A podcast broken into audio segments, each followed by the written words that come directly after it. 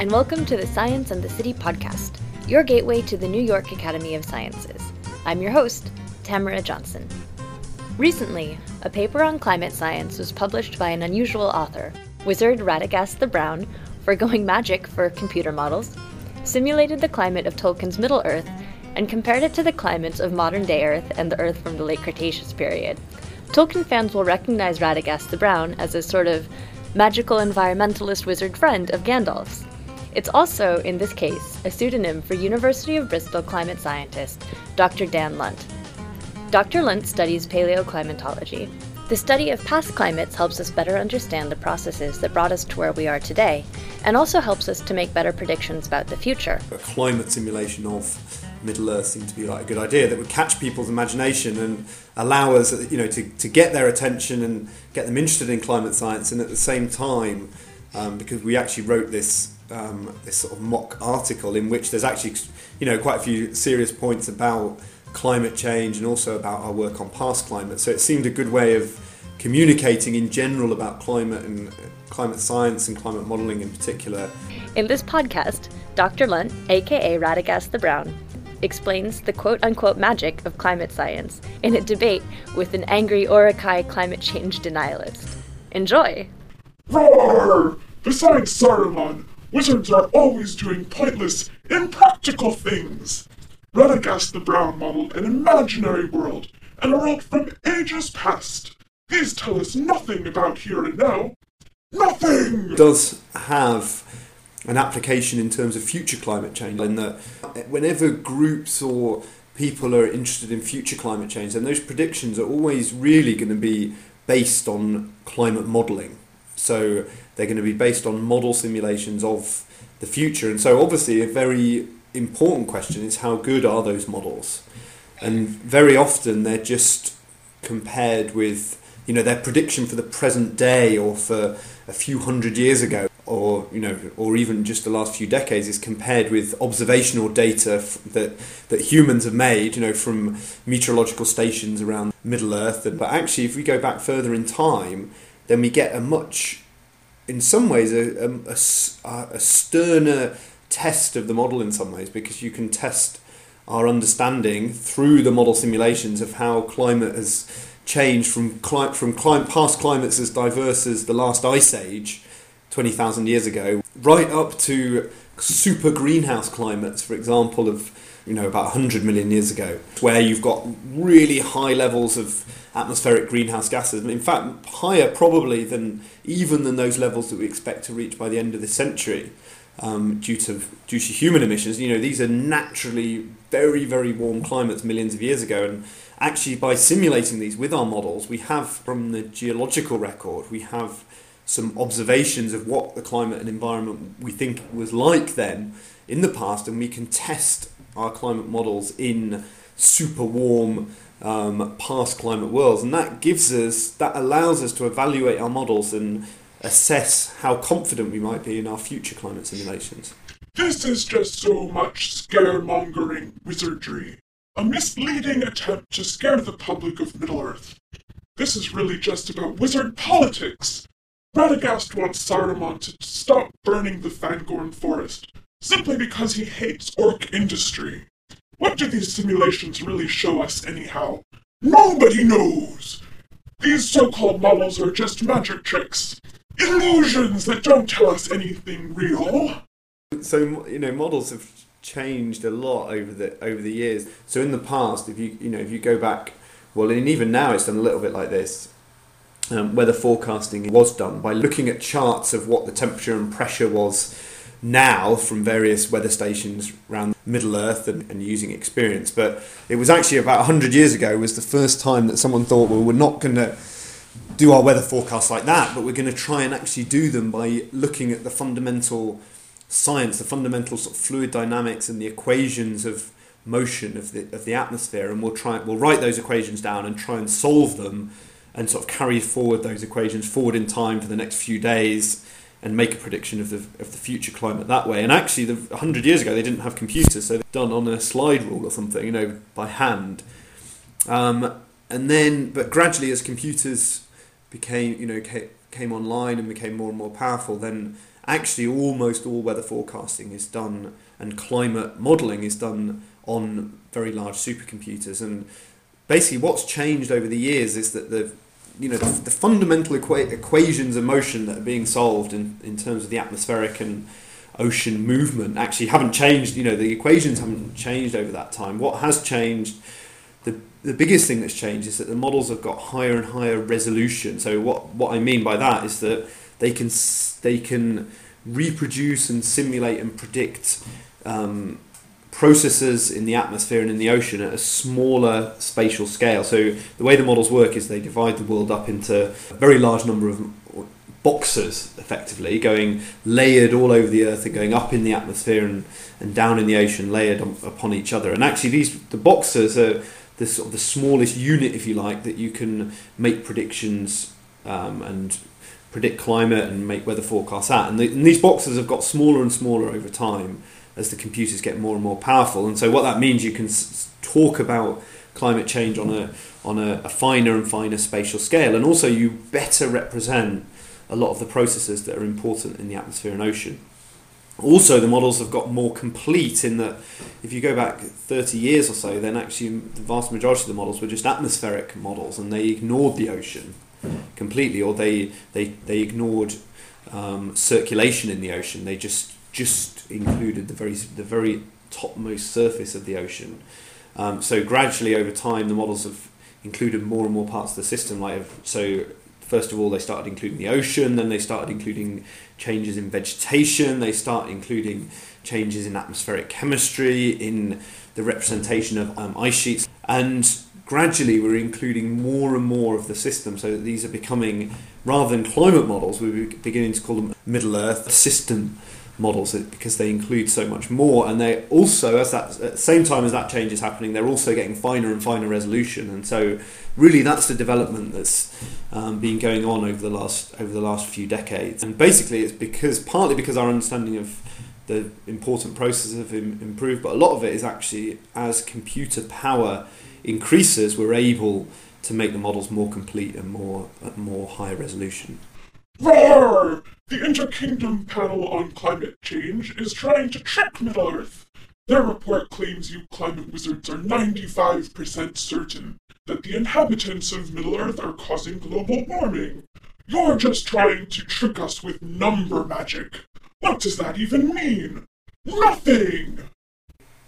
There isn't all the IPCC and all our future climate predictions are not just carried out by one model there are a, a, very large number of models that are involved now, and they're all they tend to be these different models tend to be developed by different uh, climate centres around Middle Earth. So there are um, you know lots and lots of countries contribute to the IPCC report by by carrying out a sort of standard set of predictions of the future, and everyone does it with a different model. And because there are different ways that you can represent what the what we think the important processes are in terms of climate change, then all these models will give a different answer.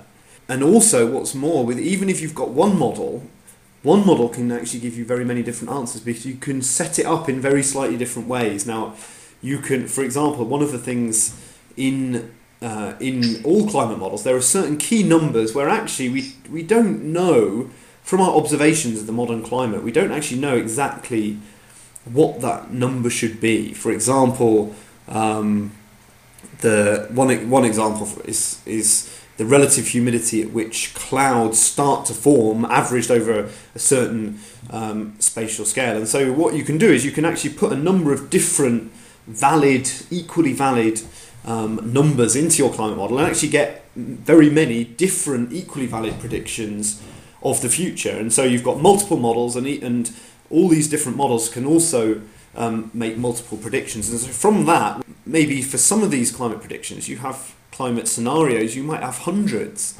of different possible futures. And when people talk about percentages, one of the things that they can mean is that 90, for, for example, your example of 97%, it could be, in that case, for example, that 97% of the models showed that um, statement X.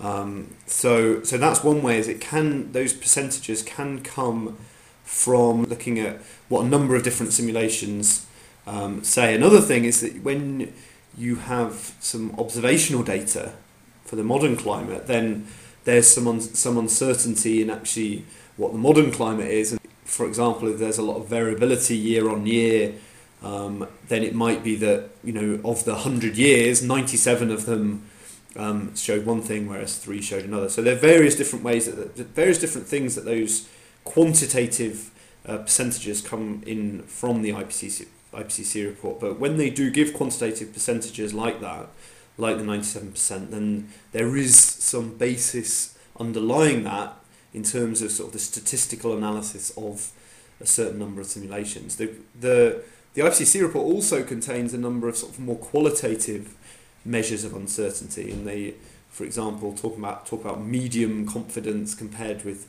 high confidence compared with um, very high confidence, and those tend to come more from um, experts, like I say, experts reviewing the various different lines of evidence and taking into account how much evidence um, there is for for um, a particular statement, the strength of that evidence in um, in terms of you know are they very very recent, new, untested methods, or are they very old established methods? And so so that is yeah there is there's a mixture of sort of more quantitative statements that come from statistical.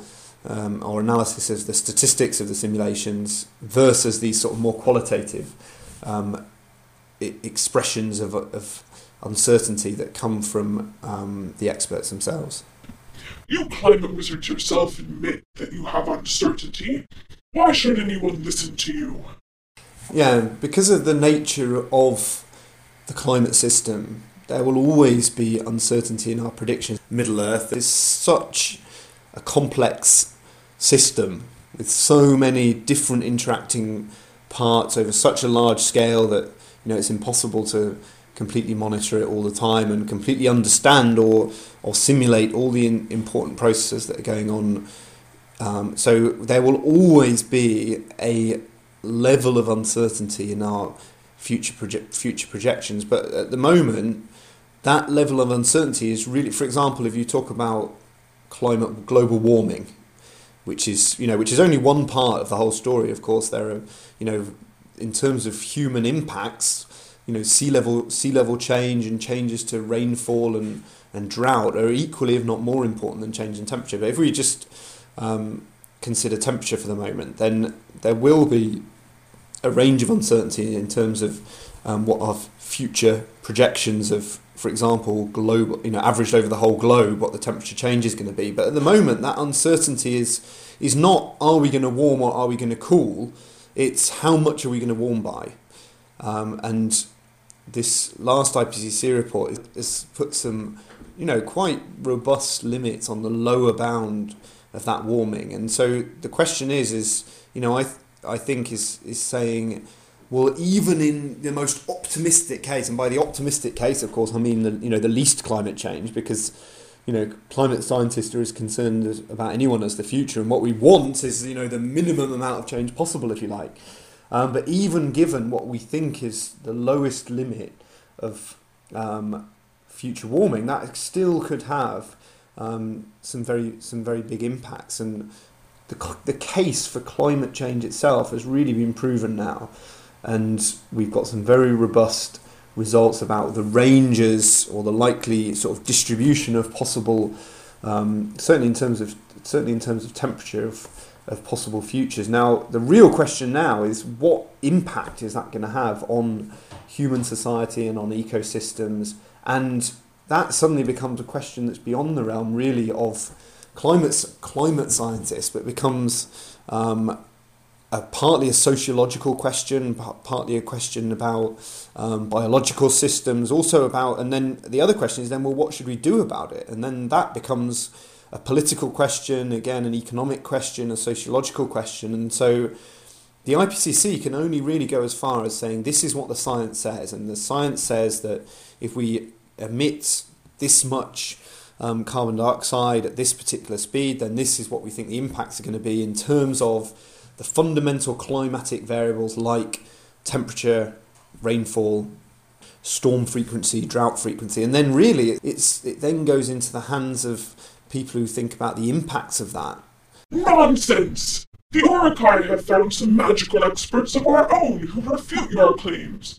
Saruman says there's no consensus on Middle-earth warming. You're lying! Climate skeptics, those are the people who tend just to get wheeled out to try and damn the science. But, you know, and I don't think re- there, are, there are very, very, very, very, very few scientists out there who actually take that take that seriously. You people probably notice that it's always the same people wheeled out who trying to um, condemn the climate science, if you like. But really, the important question and the interesting question is well, what, what should we do about it? And what level of climate change do we think we can live with compared with um, at what point do we actually need to do something about, about it and how much should we do and, and how fast? And those are much, are much harder questions. And actually, that's really where it becomes a much more open debate, I think, um, in terms of, for example, where should we put our investment, where should we invest our money? Should it be in a, a treatment for malaria, for example, or should it be on um, moving over to a low carbon economy? You know, and are those two things exclusive anyway? So there are some very interesting questions in terms of what we should we do about it.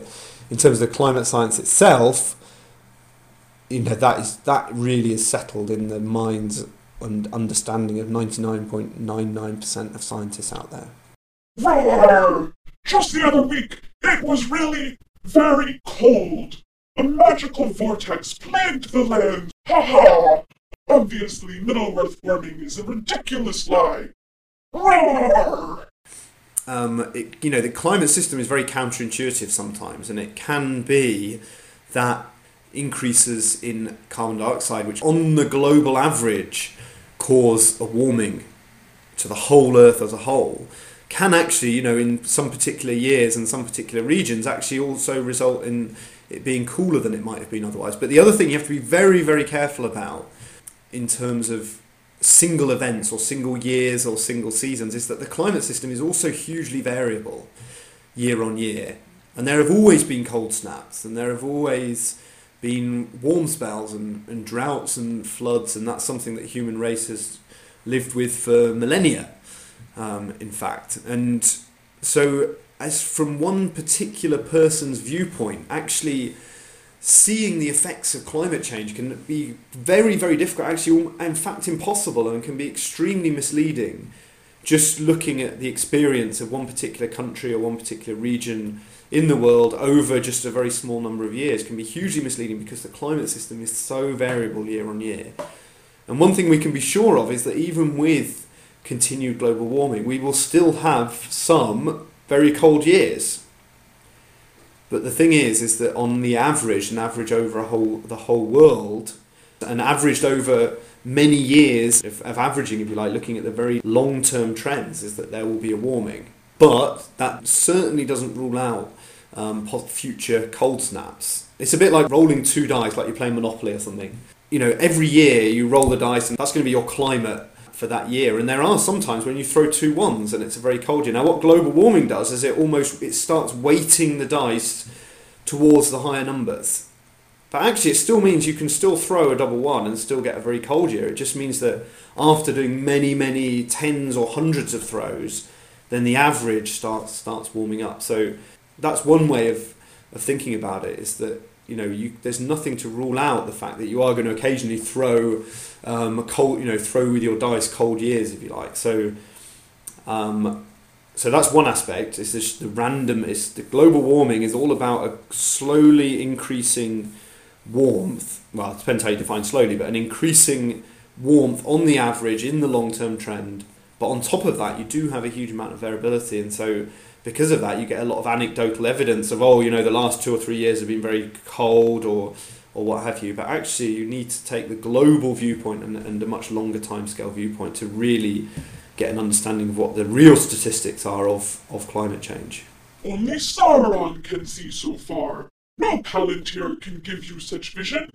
You dare to challenge the knowledge of Sauron? That's actually where the network of meteorological observational uh, data, um, so that infrastructure that's been sort of steadily growing over the years, becomes incredibly important, actually, in terms of getting actually a really good understanding of how the global average climate is changing because it's actually something that's much harder to do than perhaps people realize is knowing how the whole Middle Earth as an average, its, its climate is changing.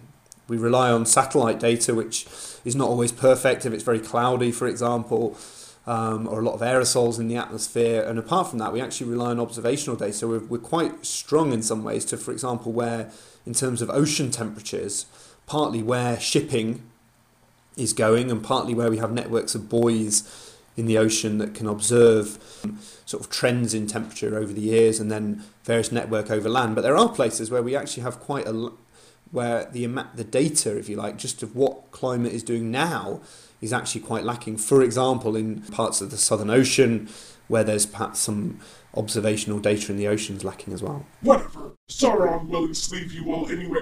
Oh, I mean, between magic and Saruman's mighty new technologies, we don't need to worry about these pessimistic wizard outlooks anyway. Well, you know, the point is, is the longer that you ignore it and the longer you don't do anything about it, the, the bigger, the larger the impacts are going to be. Um, exactly how much bigger they were going to we're going to be, there's quite a lot of uncertainty there. But the you know one thing that we are sure about is that as the longer we leave it, the worse it's going to be. That's it for this Science in the City podcast, which will be part of a series on sustainability generously funded by the Brotherton Foundation. For more, visit scienceinthecity.org. You can also follow us on social media. We're Sci and the City on Twitter and Science and the City on Facebook. Thanks for listening.